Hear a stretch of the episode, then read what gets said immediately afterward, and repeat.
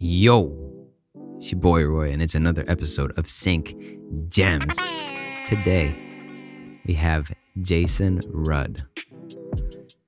He is the executive producer of Level 77 Music, an award winning company. He has over 25 years of experience in the music industry. He has an amazing story. This guy's legit. He is OG. He went through so many phases in the music industry. He even got into a lawsuit when he was uh, 24, 24 years old. Imagine getting into a lawsuit about music, about your your work in 24 years old. Anyway, he tells that story.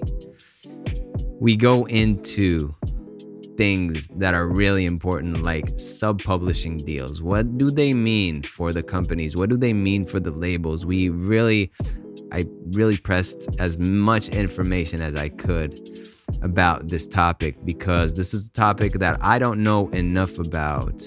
Like, what do deals between labels and sub publishers like the big three look like? What uh, does it mean about sync fees? What does it mean about sales? What does it mean? Because I know a lot of people tell you, yeah, if there's a there's a uh, um, a big company that wants to that you can work with, go work with them immediately. But I wanted to know why, and why sometimes it's uh, actually a good idea to take work from a smaller company. So we talk about these things. We talk uh, about another type of deal that you might not know about towards the end um, that you should avoid. We talk about him recording vocals for telephone in the beginning of his career. That's hilarious. But uh, we talk a lot. We not a lot, but we do talk about how you can make a lot of tracks and how you can categorize your music in order to maximize your capacity and your productivity. If you like this podcast, guys, please go and follow it on whatever platform you're listening to it. If you followed it already, y'all are legends. I love you and salute you. And you can go leave it a five star rating and a review. Um, this really helps. Also, share it on uh, far and wide on your socials. This really helps me. So, without further ado, Jason Rudd, how you doing, buddy? Doing all right. Coming live from Austin, Texas. Oh man, I uh, so uh, as we we spoke offline, I uh, I encourage people to go to Dave Croft's interview to listen to all you uh, because you really get into stuff like mastering and things that are really important that we will probably touch briefly today. But uh, I feel like there's, um, I will leave a link in the show notes for that interview because that would be a great place to to to know the fundamentals and who and and what you are, who you are, kind of thing. Um, but you have such a um, Mm. You have such a community energy about you, and you have so much of a bigger than you, bigger than life, bigger than you energy because we got to meet in real life, right? And That's and right. a few times we met in PMC, and and you're this humble dude. And I didn't even we we sat in the same table and we were just like shooting the shit, talking about being a music whore. By the way, we can cuss here.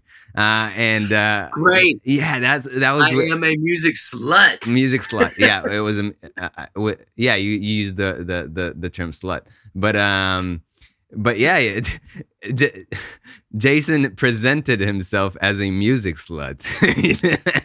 he didn't. So I mean, like to be honest, that's the type of people I'm I'm kind of looking to hang hang out around. Like people who who who love what they do, who put all their efforts and love and and blood, sweat, and tears into the into this craft, but also like don't take it too seriously.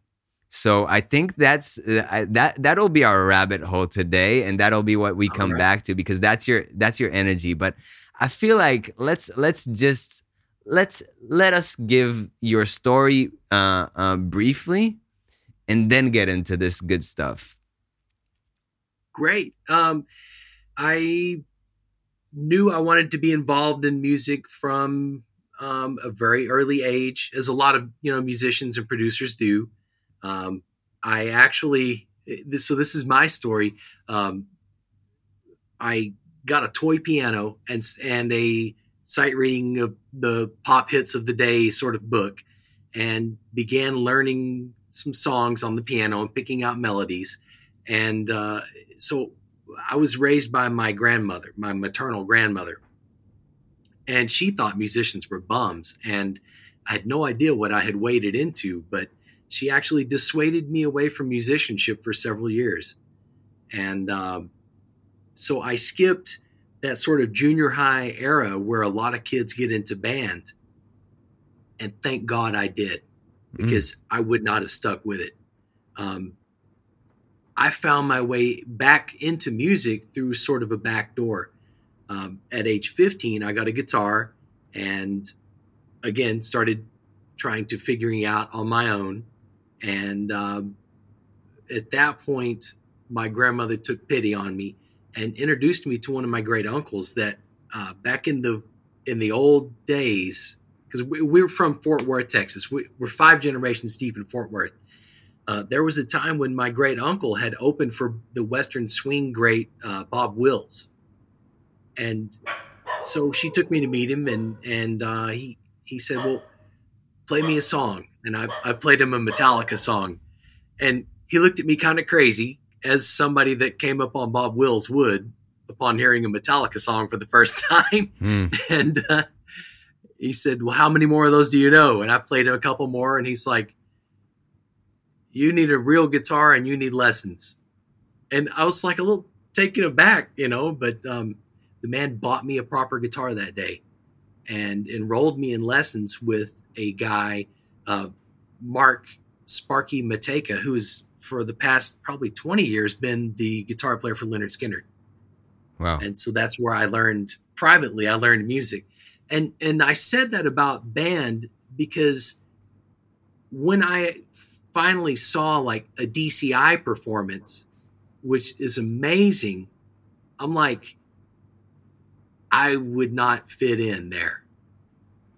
And and if I had at a young age been told that that's what music is about, I would have bailed. Mm. Um, so that's that's how I got started in in music. Um, I, I, went to the University of North Texas myself for a year. Uh, found out how good those guys really could play, and that's where I made the decision I wanted to be sort of on the back end. Oh my God! Look oh, who there, came to see us. You, you you're not gonna see this on Dave's uh, episode, yo. I've checked out Dave's episode, and there's there's no pitbull in there. Oh my god! Oh my god! This has to be on YouTube.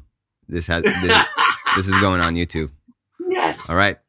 Now okay. everybody who listens to this has to go on YouTube. There's a. Whoa. So he he jumps in on some of my calls, you know. that was an that was just like a, a, a comic break to this heavy story. wow. So uh, I, I got a, a, degree in music business and uh, found myself working in jingle studios. And I took one of the worst jobs that you, I think I might have covered this on Dave's, but I took a job that was full time in the 90s recording telephone on hold messages. Yeah, yeah, I remember that. Yeah. Uh, but I looked at it like, hey, this is my chance to learn um, how to record the human voice, which is is kind of hard. I mean, it's got a pretty wide dynamic range. There's so many different sounds. Um, it really gave me a chance to learn by ear how to match the mic to the performer and get that correct. Um, and I think that's a skill that has stuck with me. Um, and then in 1999, I applied for a job at FirstCom Music as an assistant mastering engineer, and that's how I got my foot in the door over there. I was actually, um, I, and I still, uh, I'll, I'll be bold enough to make this comment, but um, I think I'm the fastest editor in the West. I think I can cut music faster than anyone else. Oh wow! Um, and and uh, that sort of was was what paid my bills for several years at FirstCom, and uh, so at FirstCom, but, but putting the the mastering and the audio part aside, like I've got some really good stories, and um, I was going to tell you this one story. Yes. So um, FirstCom was founded by an entrepreneur, a guy named Jim Long, who's a very respected entrepreneur in this industry, um, and and has done a, a, lot of great stuff for the industry. Um, he did not like me, so um, I, I, actually got uh, um, in in a court deposition once over some some things um, he, he, actually um, started a lawsuit because he believed that he invented stems in the marketplace. And to his credit, I think he might have been the first person to market a product that had remixable stems. Um, and it was actually it was on a CD, an audio CD, so you would pl- play the stems in one at a time, mm-hmm. and then sort of sync them up. And so in this deposition, we're, we're they're asking me questions about whatever, you know, and, and our lawyer had, had prepped me, you know, answer things a certain way. And uh, then they asked me a question that no one had prepped me for. And the question was, are you aware of any preceding technology that covers this sort of um, intellectual idea. And I said, Well, yeah. And the whole room stops and everyone's looked looking at me. And I'm just, you know, kid. I was like 24 years old or something. And the attorney asked me, well, what might that be? I said, well, that's Sel-Sync recording. Les Paul invented that in the 50s. And Jim Long threw his pencil threw his hands in the air and started cussing and jumped up, walked out of the room, and we had to like reconvene the uh, uh, deposition after like a 20 minute break. Mm. So like that that's some of the things that I've been through in this industry that you know I think would are a better story for your podcast. Mm. Wow. Like where do I start? So the, as as we said, like it's like a, it's like a tree. We have so many branches we can we can go on from this, and and thank you for speaking so openly about about that that kind of that that area because yes, like I mean, this is not uh, this is not an uh, um an area that I hear about every day. It's like more more like uh, in podcasts. It's more like how do you do it? How does uh, how does this work? I mean it's it's so interesting to um, to see how when somebody actually uh, um, talks their talks from knowledge from truth from from everything it, it can completely uh, disrupt procedures and and the reason i'm saying that is because that's how i feel like m- where my careers have taken the best turns, where I wasn't aware of the questions that I being that I'm being asked necessarily, but I'm like, I'm a go there. Like I'm a trust and I'm a go there, right? Um, and I feel like that's what you did, right, in that moment. Yeah. Yeah. I mean, I um, did what I thought was the right thing to do in that time and space. Yeah. Just tell the truth and and where do you feel like it led you that that that whole situation i mean like from learning business to actually experiencing the business side to experiencing the law side in a very very early stage like how how did that how did that inspire your career going forward uh, well it, it it was pretty scary, honestly, and it it made me um, realize like you should kind of watch your mouth, you know, mm. which is, I mean, that's fundamental life advice in mm. in any situation, you know. Um, it, and it just it gave me a peek into the the sort of higher level workings um, amongst all of the business owners and managers and sort of what what puppeteers were actually at play within the industry mm. and and where the the power was sort of located um, so it, it helped me sort of learn where my place in the pecking order was and to uh, kind of mind it a little bit yeah, so uh, that that begs the question: What is the top of this pyramid, and what where where where are you now? You know, it's funny. Um, when I started in this industry, there were a lot of medium-sized companies that were making a lot of money, and uh, in the late '90s and through the aughts. Um, a lot of purchases happened and a lot of the publishing entities traded hands.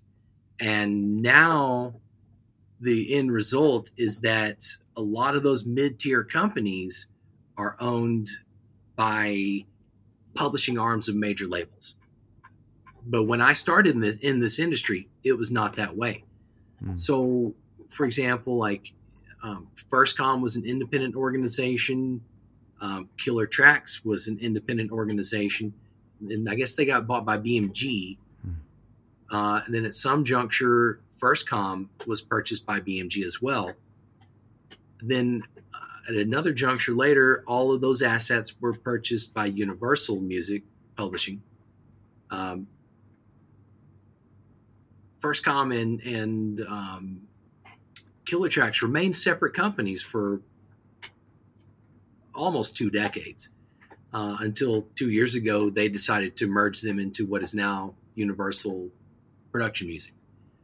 Um, Warner Chappell Music had some of its material has roots in the 615 Music Library, which was started out of Nashville um, by um, Randy.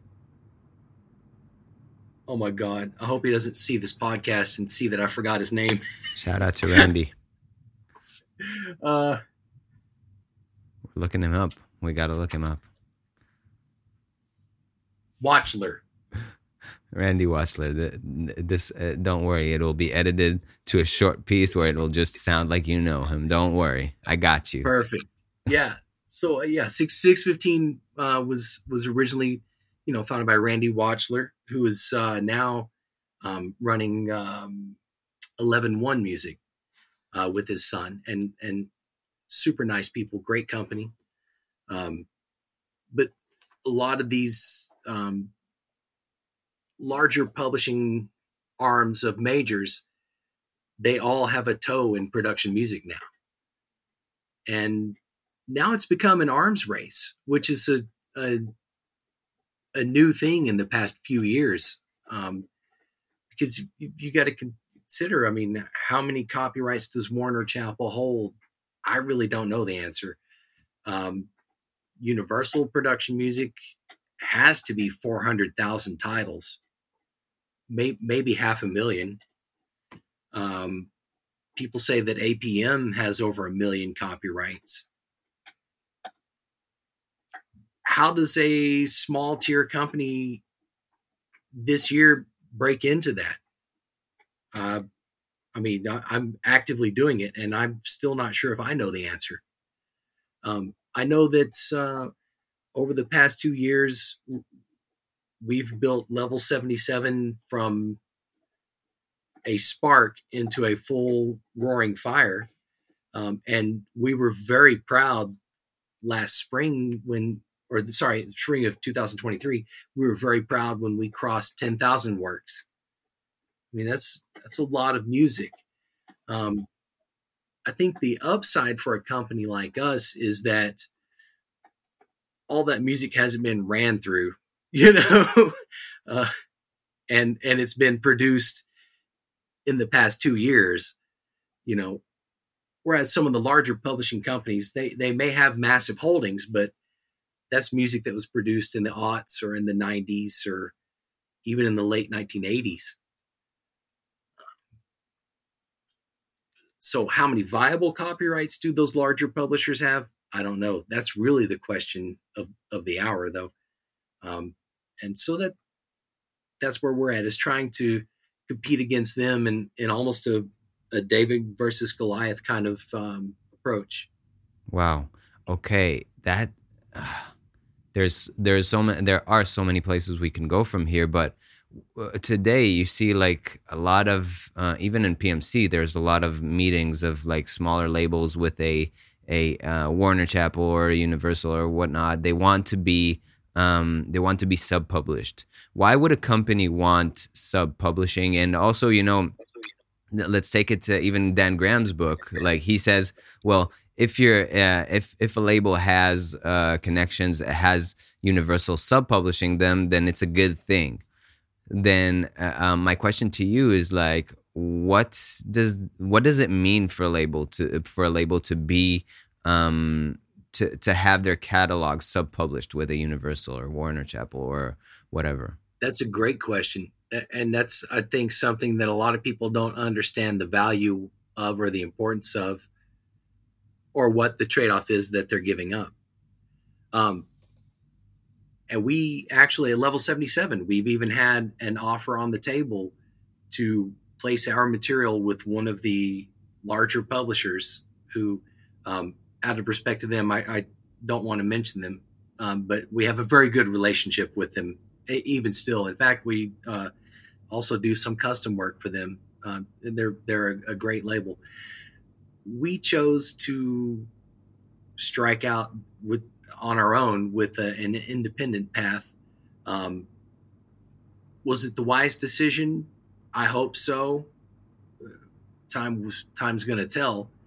Um, but for a small label like us that holds 10,000 copyrights, or I think right now we're probably closer to 15,000 because we, we are still aggressively growing the catalog and we are acting as a sub publisher as well uh, here in the States for um, other libraries internationally.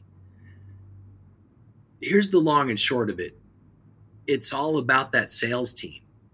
Mm. And a company like Universal has a sales team that is well defined and is very strong.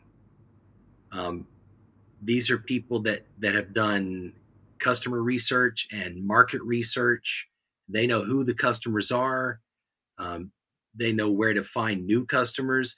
They have goals that they have to meet in terms of how many new customers they have to find, um, how many existing blanket licenses they need to renew. They have a, a goal for how much needle drop business they need to bring in for the people that um, for the clients that would prefer a single use license instead of a blanket or a production blanket so all those things are like predetermined, and those salespeople have to meet goals, or they get in trouble. Um, and and it's uh, it's it's a it's a tough game. Though um, I have nothing but respect for production music salespeople because uh, it, it's hard. And you know, frankly, how do I say? Let me think of how to say this. Like, if you're that good, maybe you should be selling high end luxury cars or something where there's like a lot larger um, price tag for you to calculate your commission off of. Um, so there's there's a fine balance for those companies to where they they need to hire really good salespeople, but you know not so good that they're going to train them and have those salespeople leave but it's that it's that large sales arm that makes it compelling so what happens is if a small company like mine does a deal with a large company that's one of the the publishing arms of one of the majors. Um, they are going to you're going to split revenue with them is a normal deal um, and i think that of course everybody's negotiated their own deals but generally a lot of them are 50-50 to to probably oversimplify it so um, if i place my catalog with one of those larger companies my hope is that their sales team will be putting my material out in front of clients. You know, my hope is that their um, curation team will be putting my material on playlists and and um, including it on their their search requests they get from their clients. You know, that's the that's the thing you're sort of hoping for. So it's just simple as you know you can you can have a personal pizza and you can have 100% of it or you can have half of a New York pie, you know, and that's a different amount of food. And you have to be okay with the fact that they're going to get 50% and you're only going to get 50%. And if someone, so if someone has a 50% deal with you and then you sign with another company, then, then that person's getting 25%. So the, the margin gets smaller and smaller for the little people. Yeah. But that's that's what the deal is. Why you would want to place your library with one of the majors is that you get a lot more exposure. You get um, included in their their larger blankets, uh, which they may have with a lot of good broadcasters. Um, that's the ideal. Um, I, I think that now, having said that, with the downside is um, all of those majors put out a glut of music. Like they may put out, you know, some of them are so big they put out in a month what what my whole annual production plan is. Um, and it can be easy to get pushed down in that whole game and not have your material uh, reach the intended um, audience. Mm. So it, it, it, could work both ways, you know, having that that uh, distribution deal with with a major. Now, that's I'm oversimplifying, you know, a distribution, and that's also putting aside international distribution uh, which is a whole nother topic. Mm. And it's the one that it seems everybody wants to talk about the most in this industry. Um, but uh, yeah, that's my take on it. I think did I steer around the question at Man, least? Yeah, yeah, yeah, hundred percent. And yeah, d- an international distribution. I'm gonna put a, a, little bookmark on that. I wanted to ask you. So, um, you were talking about uh, types of blankets.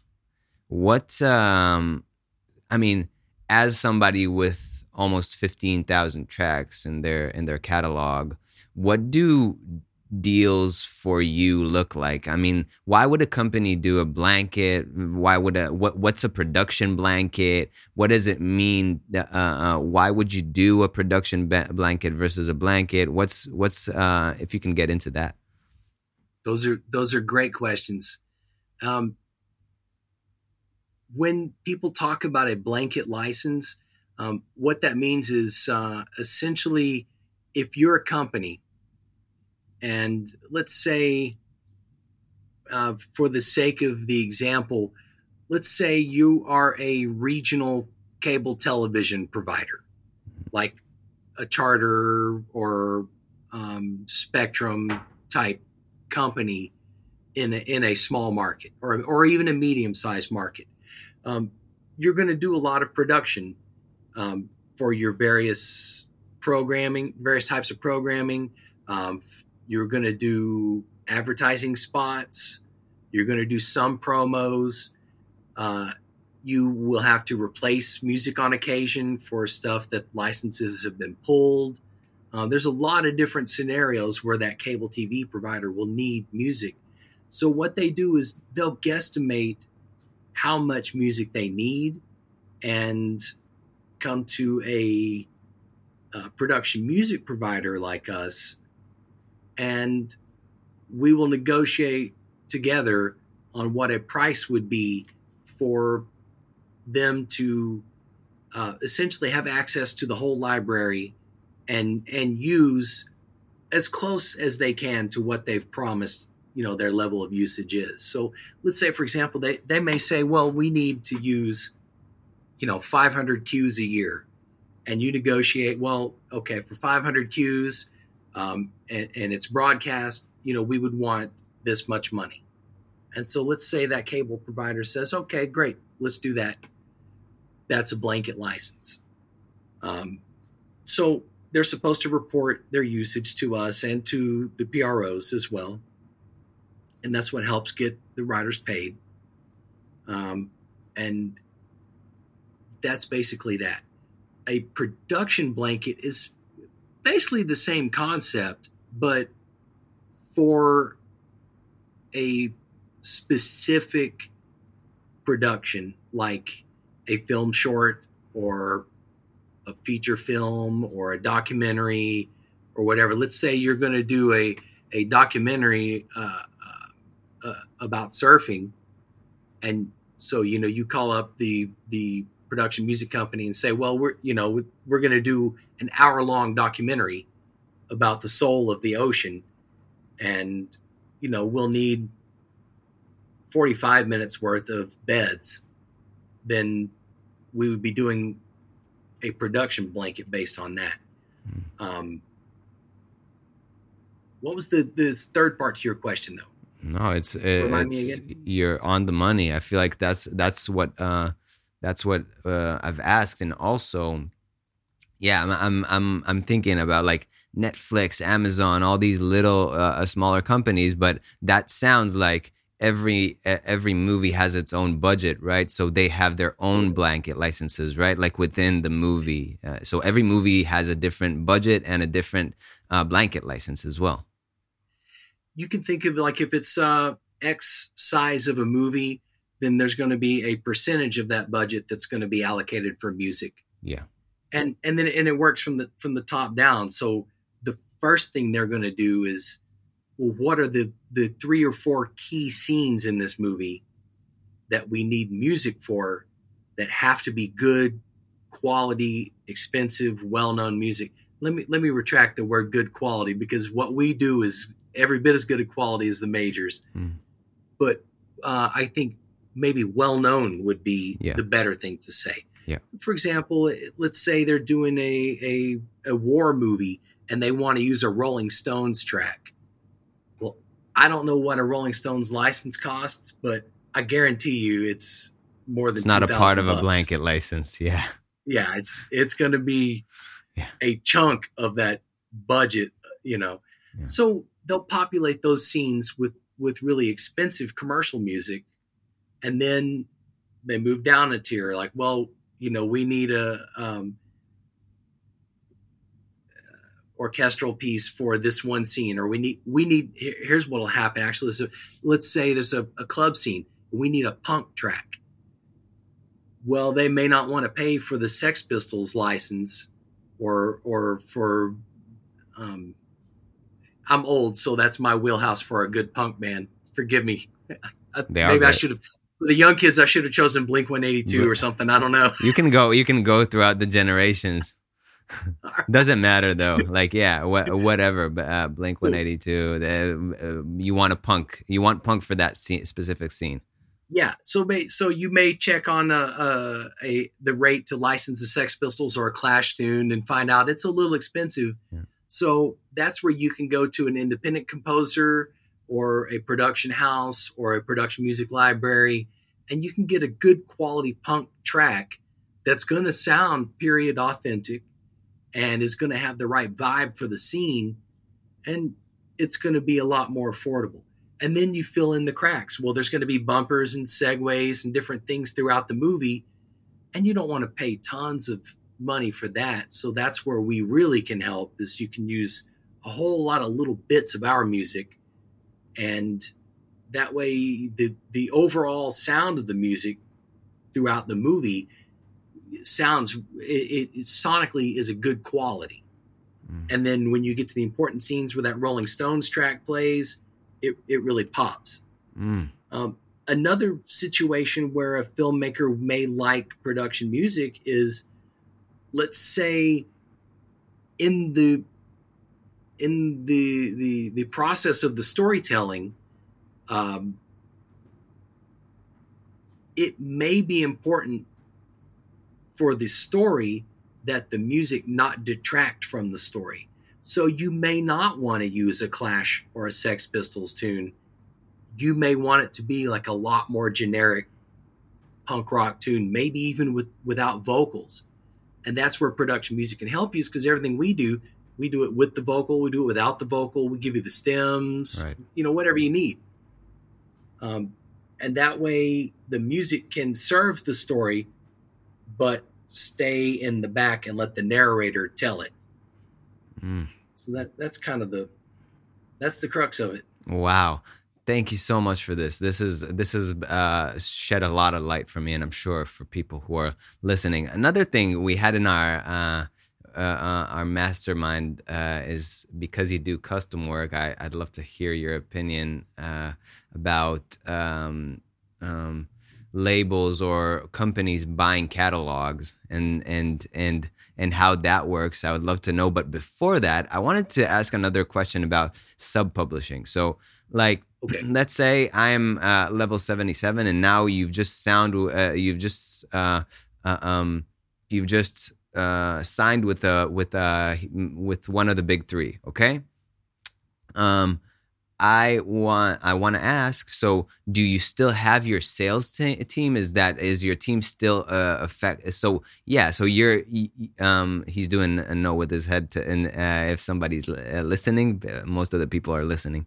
So, like they have their team and they pitch all your stuff, right? Like everything goes through them. And I know that another thing with uh, uh, Sync Bigger with um, the big three is that um, there are deals where they don't pay sync fees to is that is that another thing like eh, because we were talking about uh, um, the downside of it so um, uh, i would love for you to expand on these things and was this a reason why you uh, chose to stay independent um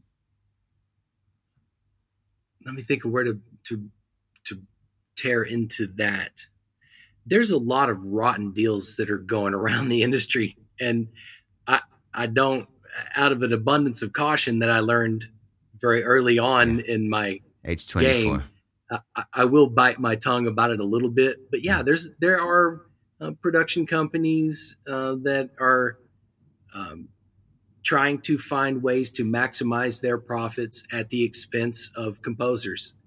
Um, and there's a lot of it going on. Um, there are companies trying to build their own internal catalogs to completely circumvent our industry, um, which is something that I'm just I'm kind of morally opposed to. Mm. Um, and I think it's going to backfire on them in the long run because, well, I mean, if we okay, so I can I could probably talk about um, Meta or Facebook building their own library. You know, so the, they have on hand a lot of music, and they don't have to do the traditional um, cue sheets and reporting and, and all that that comes with it. They just basically will do a work for hire. You write for them, you sell them the track, you take your money, you walk away. Um, some of those will buy out your publishing, some will buy out your writer's share. Um, if if I were a composer in that situation, I would be mindful of that. And I'm not saying I wouldn't do it. I would happily do it. Like if if uh, if a standard rate for a song is going to be, I don't know, let's put a figure on like thousand bucks, you know that that a composer is going to get paid. Well, if they're going to want my publishing and my writer share, then the fee at a minimum doubles in in my view, and and I would hope that a lot of production music composers would understand that they have the power to do that. They they have the power to say, well, if I'm not going to get any back end, then you need to pay me on the front end. And that's a I think that's a perfectly fair ask. The other thing is when when someone is buying out my rights like that, I won't lie, I'm not going to write my best material, you know. Mm, uh, big and, and, that's big. That doesn't mean I won't write good material. I, yeah. I would I would write material that is of the level of quality that's appropriate for the job. Um, but like my A list stuff, my really good tunes, I'm going to save those for a situation where I am receiving that appropriate. Um, it's skin in the game. It's skin in the game. Yeah. Like I mean, it's it's a hundred percent, and and the reason I'm asking you this is because yeah, I've, I've I've seen deals with buyouts where I mean they they buy the track out. You still get uh, get get back end, but you don't get sync fees. That happens a lot. Okay. I mean, well, that's kind of the the traditional production music model. Yeah. Um, and, and honestly, that's the um, the model that during my entire time I worked at, at FirstCom or or Universal, um, those were the only deals that I could personally write. Yeah. There were other deals that would happen, um, but those were done by um, people that were higher up than I was. 90% of that business, though, is built on that model where um, the company, the production music company will pay the composer up front. And in exchange for that, they get the master and they get the publishing but the composer retains the writer's share. Yeah. And that's a good deal for a composer. Like uh, um, one of one of my favorite composers that I work with, I won't call him out, but he writes a song a day. Mm-hmm. And are they all bangers? A lot of them are, you know, um, but not all of them, I'm sure. Yeah. Uh, and then are some of them absolute magic? Yes, some of them definitely are and I think he or she would retain they, those. They, uh, maybe it's they. a non-binary. Thank you. Forgive me. I, I shit. We're gonna get canceled after manners. this. um, yeah, he, she, or they would honestly need to keep that A level of material for premium uses, and then the bulk of their just daily work, you know, yeah, s- sell the publishing on that, get it out there and get it making money. Yeah. Uh, that's, that's kind of my approach. Yeah. Uh, now at level 77, we're doing a, a mixture of the two styles. Uh, the other style being um, a, a sync split deal where, you know, someone comes to us with finished material. You know, I'm not going to give them any money up front, but we will share the the uh, sync fees. We will share the publishing, and then they will still retain their full uh, writer share. Yeah. Some composers think that's more fair. Um, if the composer thinks that's the more fair approach, I'm happy to do that deal with them. Mm. You know, I personally think it's kind of a wash. Is but that's just my opinion. You know. Mm. What do you mean though? Um, I, I would be happy to do either deal. Either yeah. deal's fine, and in the end, you're going to make about the same amount of money. Mm, um, there you go. That's something. that's the important thing. I feel like that's the important thing you're touching on. That like I've uh, uh and just from personal per- perspective and story, uh, I've spent way too much time thinking about that kind of stuff. Like to be if to be completely honest, just like because of that artist diva mentality and because of all these things that that yeah. come with being a composer and not knowing the landscape good enough um and and saying stupid shit as well on the way. Like i'm not n- not gonna lie. Like i've said a lot of stupid shit. I've acted uh, in a lot of outrageous dumb ways straight up but i, I feel like I, I, feel like that's that's where it, it, it that's where the the rubber meets the road. When you're saying like yeah, you know, like you can get the sync fee, okay, you can get the you you can get all of that and all of that, and it'll be around the same thing. Like I've I've also heard the approach of, you know, like if you don't get the sync fee, one good promo can get you all this money and blah blah blah. But I mean, with uh, uh, what you're saying, I also feel it. in the way things are today, there's such a huge amount of music out there that the chances that every one of these songs that you've done gets a, a promo or one of these uh, or or or something like that would sometimes amount to what you are paid for the album upfront. So I mean, like it, it's kind of it's kind of a chicken or egg kind of thing, and it's yeah. uh it's yeah, it's, it's just like my my opinion about that. Well, you know, one angle to look at it is that they are all essentially lottery tickets. and yeah, so you know, you're you're you're either buying short odds or long odds. Oh my god, so good. You know those those syncs split things can really pay off. They they really can, but they're they're really rare. Mm.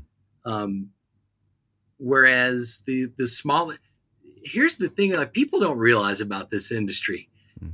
man the the average needle drop license is closer to like $200 people get the stars in their eyes yeah. like oh well you know this this trailer paid $7000 yes i've had plenty of tracks that i've worked on collect that type of fee but i've had thousands and thousands and thousands collect 200 bucks. Yeah.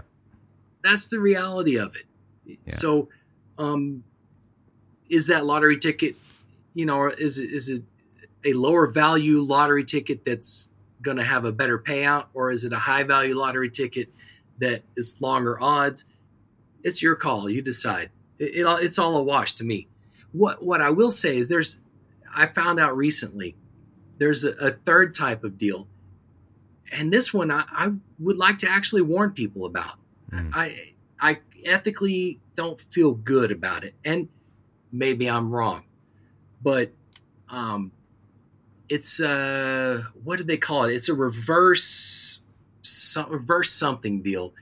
But here's how it works: you take that uh, publishing deal that I originally spoke about, where the production music company is going to pay you up front, and in exchange for that, they're going to get the publishing, they're going to get the master. That way, they're going to own the track in perpetuity. They'll have control for one-stop licensing. Like that's their that's the whole point of that business model honestly is that it, it gives the company the freedom to make deals with customers and not have to go call a composer and like oh is it okay if we license this for this particular use? You know that sort of thing. But this this reverse deal that i've heard about recently that some people are offering is essentially the publishing deal but you get no money up front what happens is you basically give them the music and you have a predetermined threshold for payment. As the track earns money, you build up until you hit your threshold and then you get paid. I just, I don't know. I just don't know about this approach. Maybe some people might have some other opinions on it. Maybe some people could educate me on it, but mm it seems like if you know I, I threw out just for math a thousand bucks a song. Um, so what this reverse deal would be instead of me paying you a thousand dollars i would give you nothing. As the track earns a thousand dollars you eventually will get that thousand dollars. But once it's earned that thousand dollars that's the cap.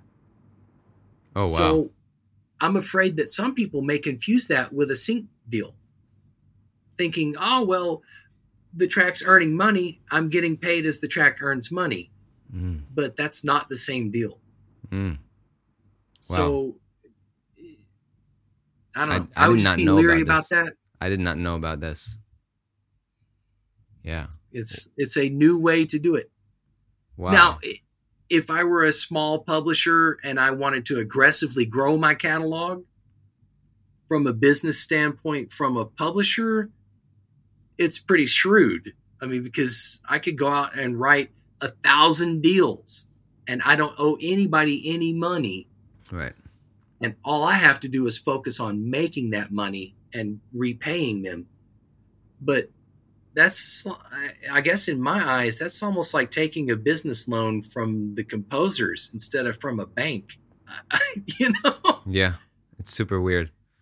I mean, but I, I feel like a lot of the deals are structured around writers getting back end. So how does that affect the back end, that reverse deal? Well, it would. I think in that scenario, it would function like a normal publishing uh, deal, so that when the track um, is is aired and broadcast, that you would still collect from your PRO. Hmm.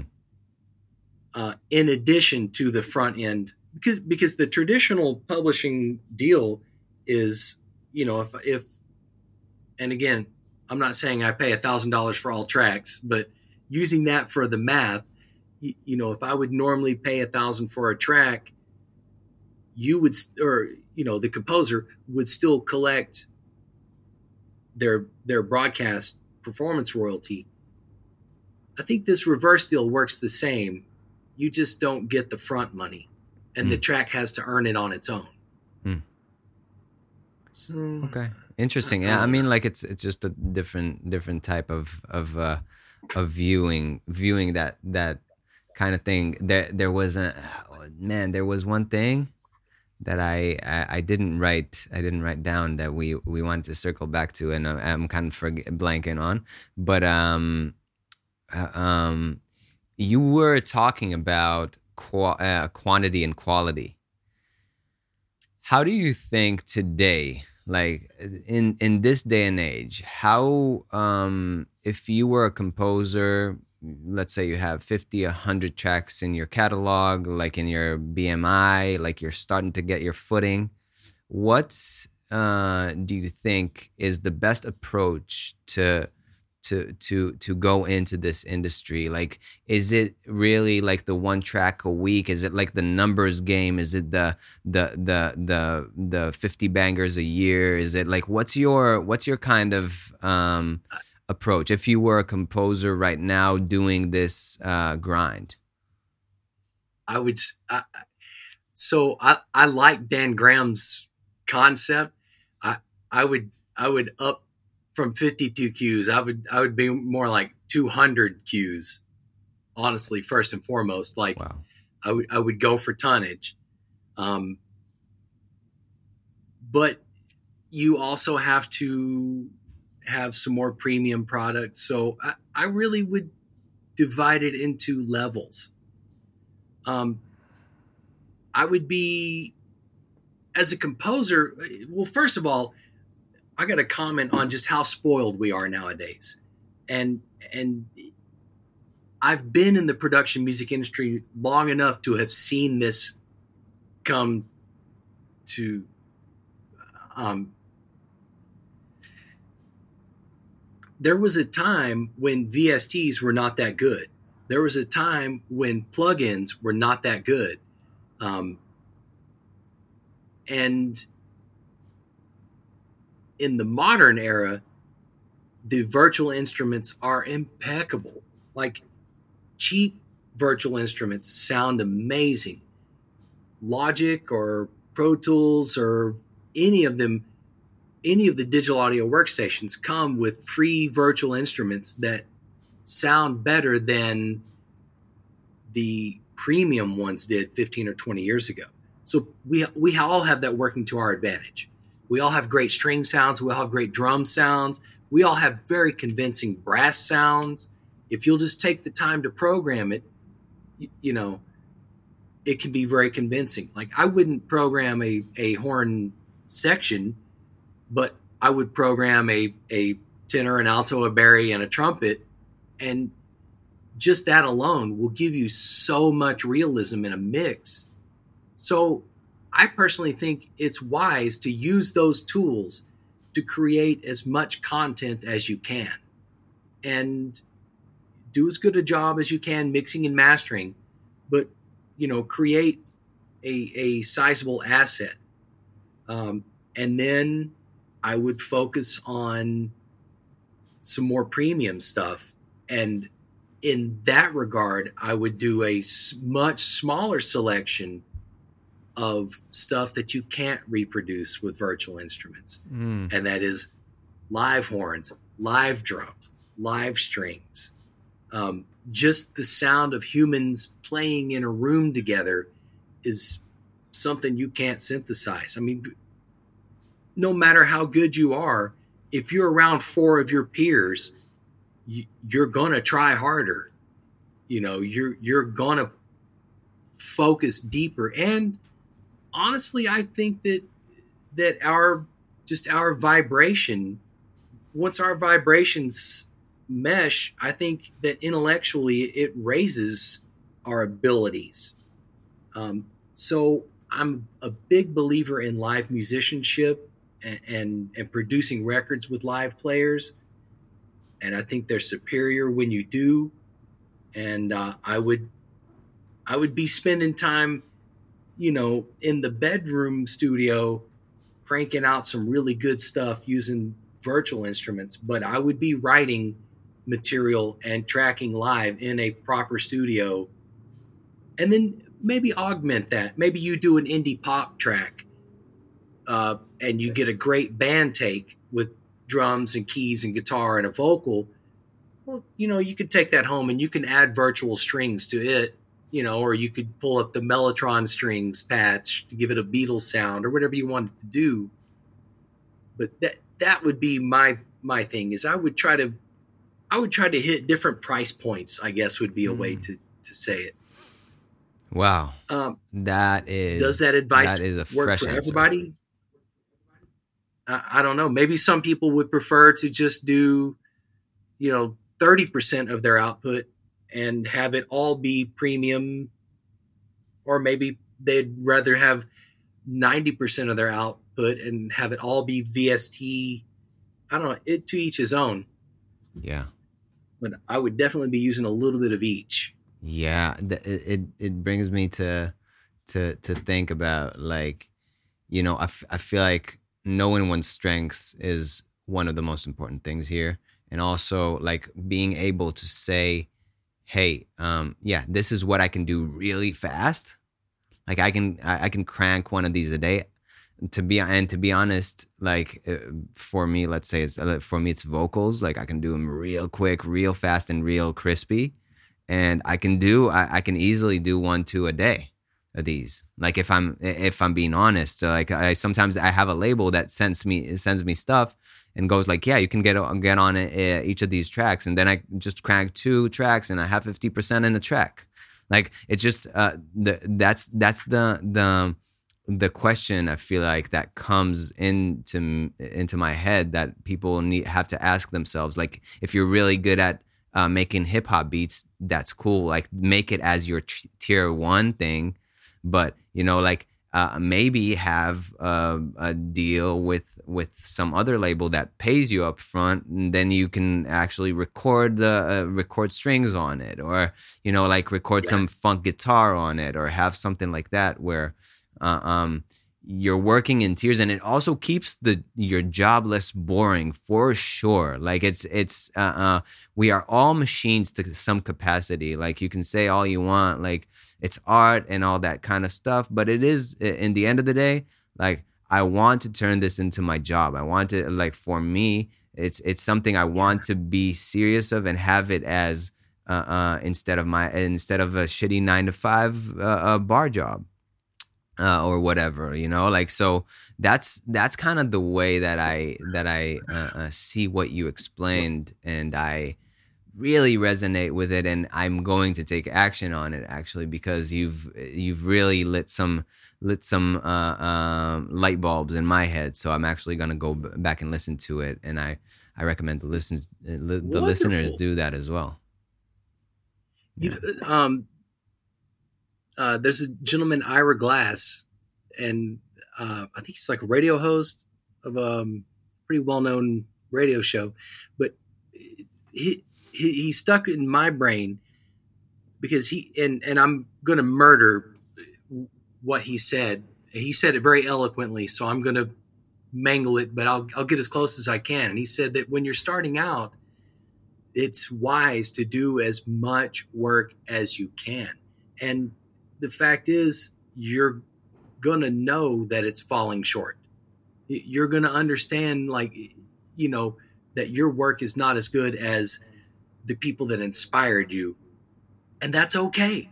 Like, keep moving forward, keep suffering through that, because what it is, is that that alone is the sign that you have good taste, which means that as you continue to do the work, you're going to develop the skills, you're going to develop the insights, and you're going to, over time, close that gap.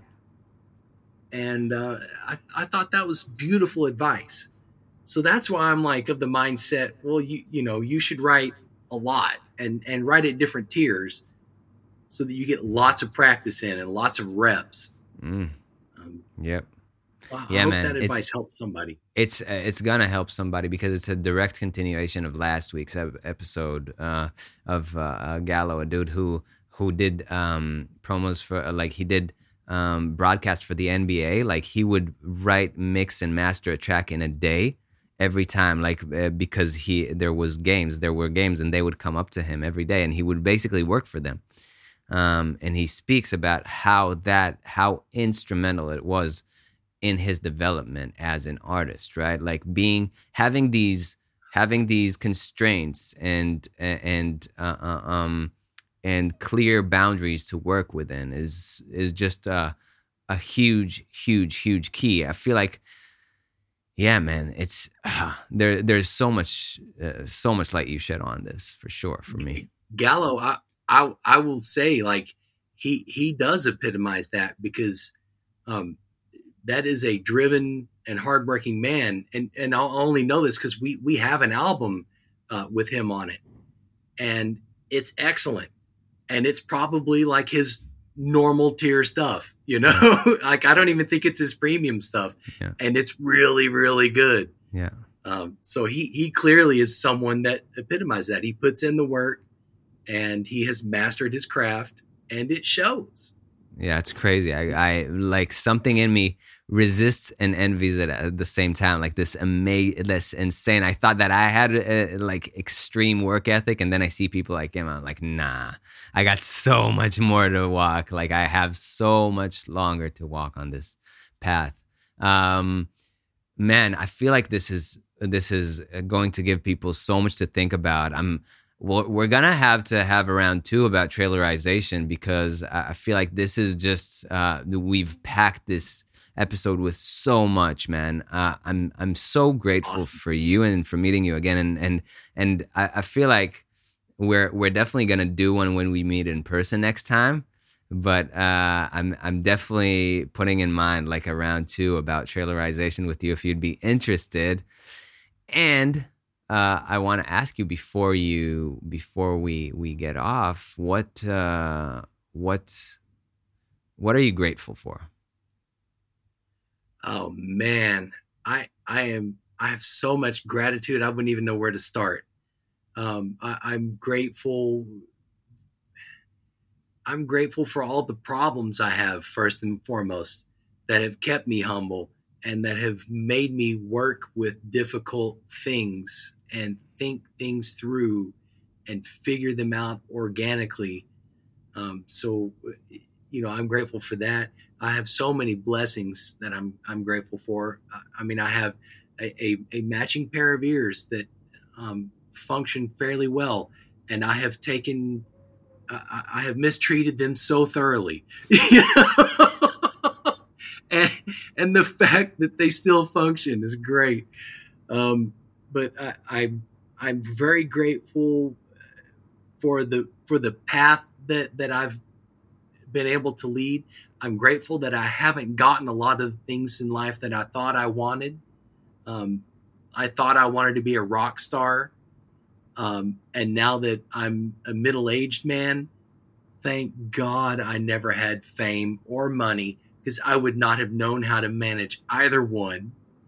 Um, but I did land on a way to literally get paid to listen to music. How lucky can a man be? I mean, what else can you ask for? Yeah, man. You know, I spend and, the day in the studio.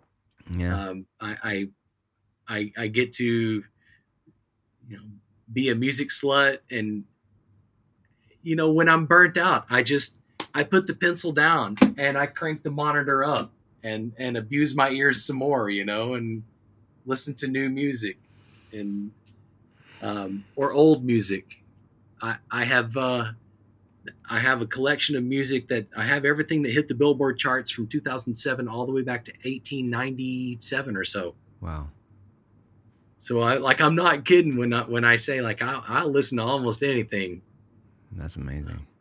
That's amazing. Uh, man, I'm I, I, feel so juiced up after this to make uh, to make a lot of music and to just just go back and listen to this and uh, I'm grateful for you today, man. I'm grateful for you and I'm grateful for the beautiful energy you bring to rooms because uh, you know like your energy is you're talking about yourself being a middle-aged man but you have the the energy of a of a young person like I would not I would not be taken aback if you would have told me uh, like if if somebody would have told me you're a rock star or somebody who who who does a show every day like you you just have the, have a, a very effortless uh, energy about you and um I really commend you for that and I feel like yes you you you definitely found what brings you and the ones around you light. So I'm grateful for you and for com- uh, for you coming on this podcast.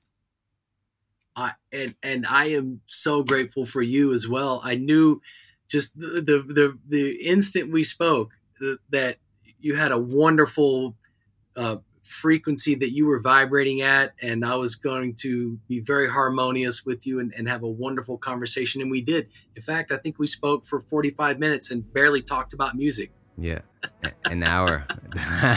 Thank you, man. Thank you so much for coming on.